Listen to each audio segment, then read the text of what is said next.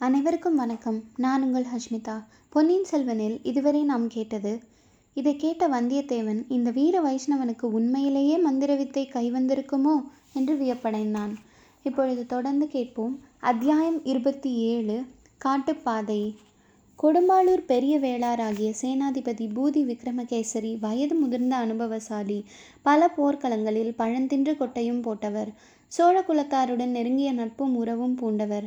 அவருடைய சகோதரராகிய கொடும்பாளூர் சிறிய வேளாளர் சில ஆண்டுகளுக்கு முன்னால் இலங்கை போர்க்களத்தில் வீர சொர்க்கம் அடைந்தார். அவருடன் சென்ற சைன்யமும் தோல்வியடைந்து திரும்ப நேர்ந்தது. அந்த பழியை துடைத்து கொடும்பாளூரின் வீர பிரதாபத்தை மீண்டும் நிலைநாட்டுவதில் அவர் பெரிதும் ஆத்திரம் கொண்டிருந்தார். ஆகையாலேயே சற்று வயதானவராயிருந்தும் இலங்கை படைக்கு தலைமை வகித்து அங்கு வந்திருந்தார். இலங்கை போரை நன்கு நடத்த முடியாமல் பழுவேட்டரையர்களால் விளைந்த இடையூறுகளை பற்றி முன்னமே பார்த்தோமல்லவா? நெடுங்காலமாக அந்த இரண்டு சிற்றரசர் குலத்துக்கும் ஏற்பட்டிருந்த போட்டியும் பகைமையும் இதனால் இப்போது அதிகமாய் வளர்ந்திருந்தன. எனவே பழுவூர் முத்திரையிட்ட லட்சினையுடன் அகப்பட்டு கொண்ட வந்தியத்தேவன் பாடு சேனாதிபதி பெரிய வேளாளரிடம் கஷ்டமாகத்தான் போயிருக்கும். அதிர்ஷ்டவசமாக அனிருத்த பிரமராயரிடம் இதை பற்றி அவர் பிரஸ்தாபிக்க நேர்ந்தது. வந்தியத்தேவனை பற்றிய உண்மையை ஆழ்வார்க்கடியானிடமிருந்து தெரிந்து கொண்ட அனிருத்தர் அவனையே சேனாதிபதி பூதி விக்கிரமகேசரியிடம் சென்று உண்மையை தெரியப்படுத்தும்படி அவசரமாக அனுப்பி வைத்திருந்தார். வானர் குலத்து வீரகுமாரனை மேலும் கீழும் உற்று பார்த்த சேனாதிபதி பூதி விக்ரமகேசரிக்கு அவனிடம் நல்ல அபிப்பிராயம் உண்டாகி இருக்க வேண்டும். அன்பான குரலில் தம்பி உன்னை இங்கே சரியாக கவனித்து கொண்டார்களா?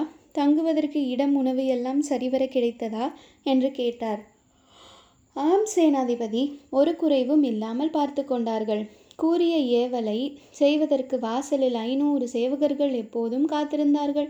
தங்குவதற்கு இடம் தாராளமாய் கிடைத்தது. ராஜபோஜனத்துக்கு ஒரு பூனையை அனுப்பி வைத்தார்கள். அதை நான் சாப்பிட எண்ணி இருக்கையில் இந்த வீர வைஷ்ணவரை கண்டதும் கோபம் வந்துவிட்டது. இவரை நகத்தினால் பிராண்டிவிட்டு அது ஓடிவிட்டது என்றான். சேனாதிபதி ஓஹோ இந்த பிள்ளை ரொம்ப வேடிக்கைக்கார பிள்ளையாக தான் இருக்கிறான் திருமலை. இவன் சொல்வது உண்மையா என்று கேட்டார். சேனாதிபதி இவன் முன்னோர்கள் கவிஞர்களாம். ஆகையால் இவனிடம் கற்பனா சக்தி அதிகம் இருக்கிறது மற்றபடி இவன் சொல்வது உண்மைதான். இவனை நான் பார்க்க போன இடத்தில் ஒரு பூனை என் கை கால்களை பிராண்டிவிட்டது என்றான் ஆழ்வார்க்கடியான். அவனுடைய உடம்பில் ஏற்பட்டிருந்த இரத்த காயங்களை பார்த்து சேனாதிபதி பூதி விக்ரமகேசரி விழுந்து விழுந்து சிரித்தார். ஒரு பூனையா உன்னை இந்த பாடுபடுத்தி விட்டது நல்ல வேலை காட்டுப்பாதையில் போவதற்கு இந்த வீரன் உனக்கு வழித்துணையாக கிடைத்திருக்கிறான். சேனாதிபதி எனக்கு வழித்துணை தேவையில்லை. என்னுடைய கைத்தடியே போதுமானது. அதை எடுத்துக்கொள்ளாமல் நான் இவனை பார்க்க போனதுதான் பிசகாய் போய்விட்டது. அப்படியானால் இவனுக்கு நீ வழித்துணையாக இரு. புறப்படுவதற்கு முன்னால் இவனுக்கு சரியாக சாப்பாடு பண்ணி வைத்துவிட்டு அப்புறம் கிளம்பு. தம்பி இப்போது இலங்கையில் சாப்பாட்டு வசதி கொஞ்சம் குறைவு. இங்கேயுள்ள ஏரி குளங்களை எல்லாம் மகிந்தனுடைய சேனா வீரர்கள் கரையை உடைத்து விட்டு போய்விட்டார்கள். அதனால் விவசாயம் சரியாக நடப்பதில்லை. விவசாயம் செய்வதற்கு ஆட்களும் இல்லை. இந்த நாட்டு மக்களே பட்டினி கிடக்கிறார்கள். நம் வீரர்களுக்கு எப்படி உணவு கிடைக்கும்? நம்முடைய நாட்டிலிருந்து அரிசி போதிய அளவு அனுப்பி வைப்பதில்லை. சேனாதிபதி அது எனக்கு தெரிந்த விஷயம்தான். பழையாறை வீரப்படைகளுள் வழியாக இளைய பிராட்டி சென்றபோது பெண்டுகள் அவரிடம் முறையிட்டதை கேட்டுக்கொண்டிருந்தேன் இலங்கையில் எங்கள் கணவன்மார்களும் பிள்ளைகளும் பட்டினி கிடக்கிறார்களாமே என்று முறையிட்டார்கள்.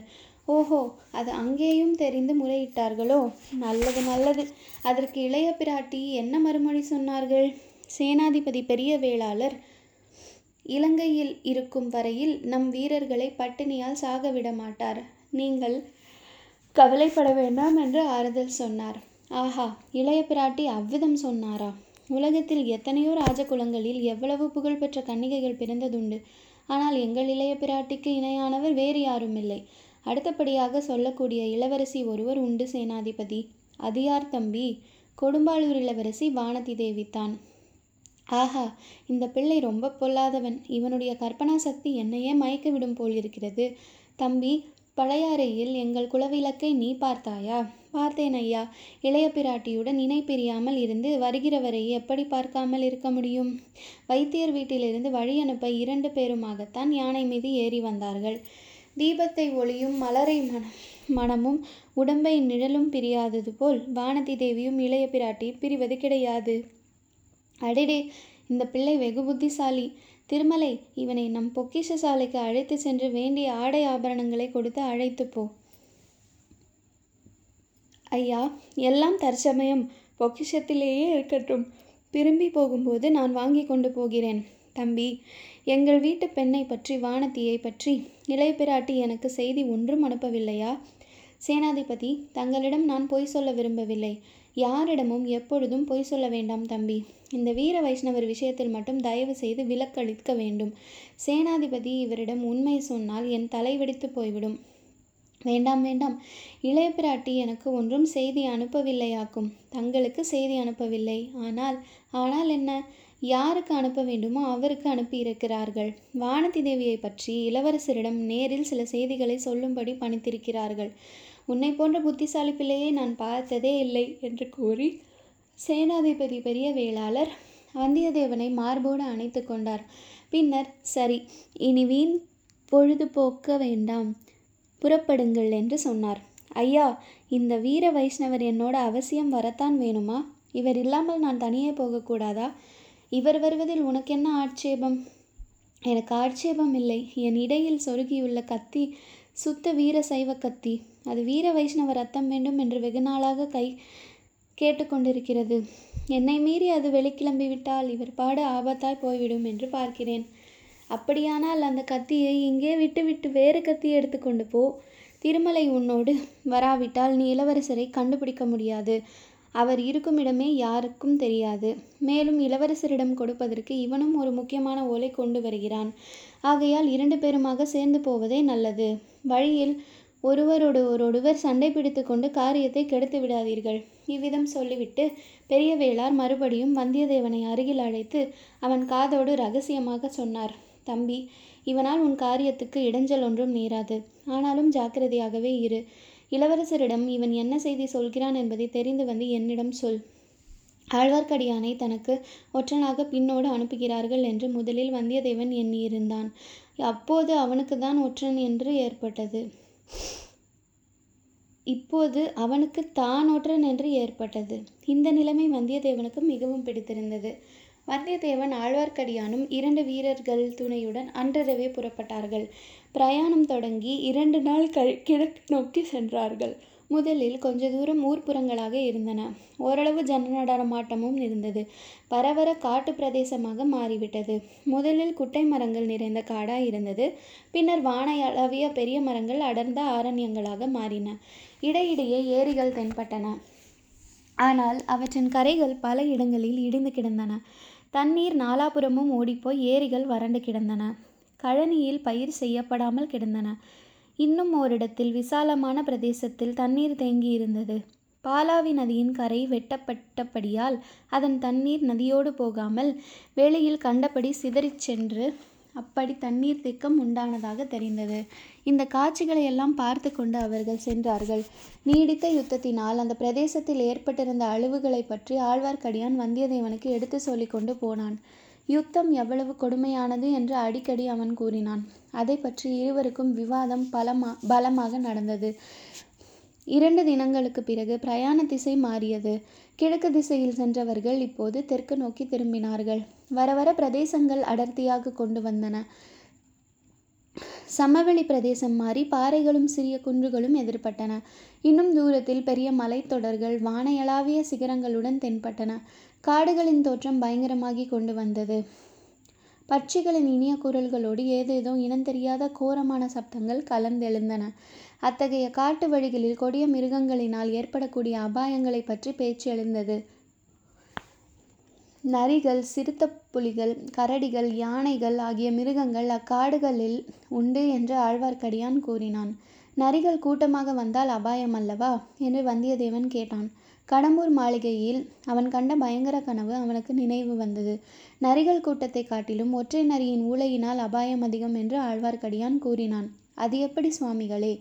இந்த காடுகளில் நரியும் சிறுத்தையும் சேர்ந்து வேட்டைக்கு போகும். சிறுத்தை அங்கங்கே பதுங்கி கொண்டிருக்கும்.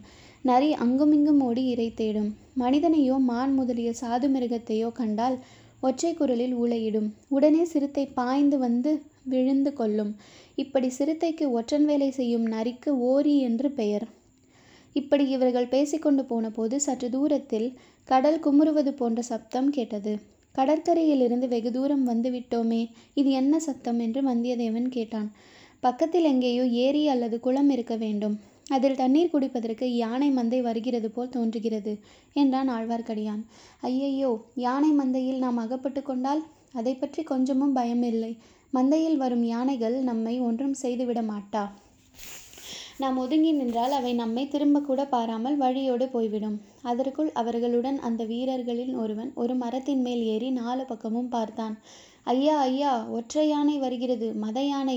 மரங்களை முறித்து மதம் செய்து கொண்டும் வருகிறது என்று கூவினான். ஐயோ இது என்ன சங்கடம்? எப்படி தப்புகிறது என்று ஆழ்வார்க்கடியான் பீதியுடன் கூறி அங்குமிங்கும் பார்த்தான். மந்தை யானைகளுக்கு பயம் இல்லை என்றீர்? ஒற்றை யானைக்கு ஏன் இவ்வளவு பயம்? என்று வந்தியத்தேவன் கேட்டான். அப்பனே மதம் கொண்ட ஒற்றை யானை சாதாரண ஆயிரம் யானைகளுக்கு சமமானது. அதன் மூர்க்கத்தனத்துக்கு முன்னால் யாரும் எதிர்த்து நிற்க முடியாது. எங்கள் மூன்று பேர் கையில் வேல் இருக்கிறது. உம்முடைய கையில் ஒரு தடி இருக்கிறதே. ஒரு மத யானையை ஆயிரம் வேல்களாலும் எதிர்க்க முடியாது. ஏதோ ஒரு செங்குத்தான குன்று தெரிகிறதே. அதில் நாம் ஏறிக்கொண்டால் ஒருவேளை தப்பித்து கொள்ளலாம். ஓடி பாருங்கள். இவ்வாறு சொல்லி ஆழ்வார்க்கடியான் குன்றை நோக்கி ஓடினான். மற்றவர்கள் பின்தொடர்ந்தார்கள். ஆனால் கொஞ்ச தூரம் ஓடியதும் எதிரில் ஒரு ஆழமான செங்குத்தான பள்ளத்தாக்கு இருப்பதை பார்த்தார்கள். அவர்கள் நின்ற இடத்துக்கும் சற்று தூரத்தில் இருந்த குன்றுக்கும் மத்தியில் இந்த பள்ளத்தாக்கு இருந்தது. பள்ளத்தாக்கின் விளிம்பில் வந்து அவர்கள் நின்றார்கள். யானையோ அதிவேகமாக அவர்களை நெருங்கி வந்து கொண்டிருந்தது. மனிதர்களை பார்த்ததும் அதன் வெறி அதிகமாயிருக்க வேண்டும். துதிக்கையை தூக்கி கொண்டு அந்த மத யானை பிளறிய போது அதன் சப்தத்தில் அண்ட கடாகங்கள் வெடிக்காமல் இருந்த அதிசயம்தான். அதை கேட்ட மனிதர்கள் நாலு பேரும் காதை பொத்தி கொண்டார்கள். தலைக்கு ஒரு பக்கம் சிதறி ஓடினார்கள். யானை மேலும் நெருங்கி வந்தது. மேலும் மேலும் நெருங்கி வந்தது. ஆழ்வார்க்கடியானை குறிவைத்து கொண்டு அவன் நின்ற இடத்தை நோக்கி அது வருவது போல தோன்றியது. இன்னும் இரண்டு அடி அப்பால் எடுத்து வைத்தால் ஆழ்வார்க்கடியான் அதல பாதாளத்தில் விழும்படி நேரிடும். பக்கவாட்டில் ஓடுவதற்கும் வசதியாக இல்லை. செடி கொடிகள் அடர்ந்திருந்தன. ஓடி தப்பிக்கத்தான் முடியுமா? வந்தியத்தேவன் கையில் வேலை எடுத்தான். ஆனால் அந்த மத யானையின் வேகத்தை இந்திரனுடைய வஜ்ராயத்தினால் கூட அச்சமயம் தடுக்க முடியாது என்று அவனுக்கு தோன்றியது. வேலை பிடித்த கை பலவீனமுற்று தளர்ந்து போயிருந்தது. அந்நேரத்தில் ஆழ்வார்க்கடியானுடைய செய்கை வந்தியத்தேவனுக்கு ஒரு பக்கத்தில் சிரிப்பை உண்டாக்கிற்று. கையில் தடி தடியை ஓங்கிய வண்ணம் நில் நில் அப்படியே நில். மேலே வந்தாயோ தொலைந்தாய். உன்னை கொன்று குழி வெட்டி மூடி விடுவேன் ஜாக்கிரதை என்று ஆழ்வார்க்கடியான் மத யானையை பார்த்து இறைந்தான். தொடர்ந்து கேளுங்கள். நன்றி வணக்கம்.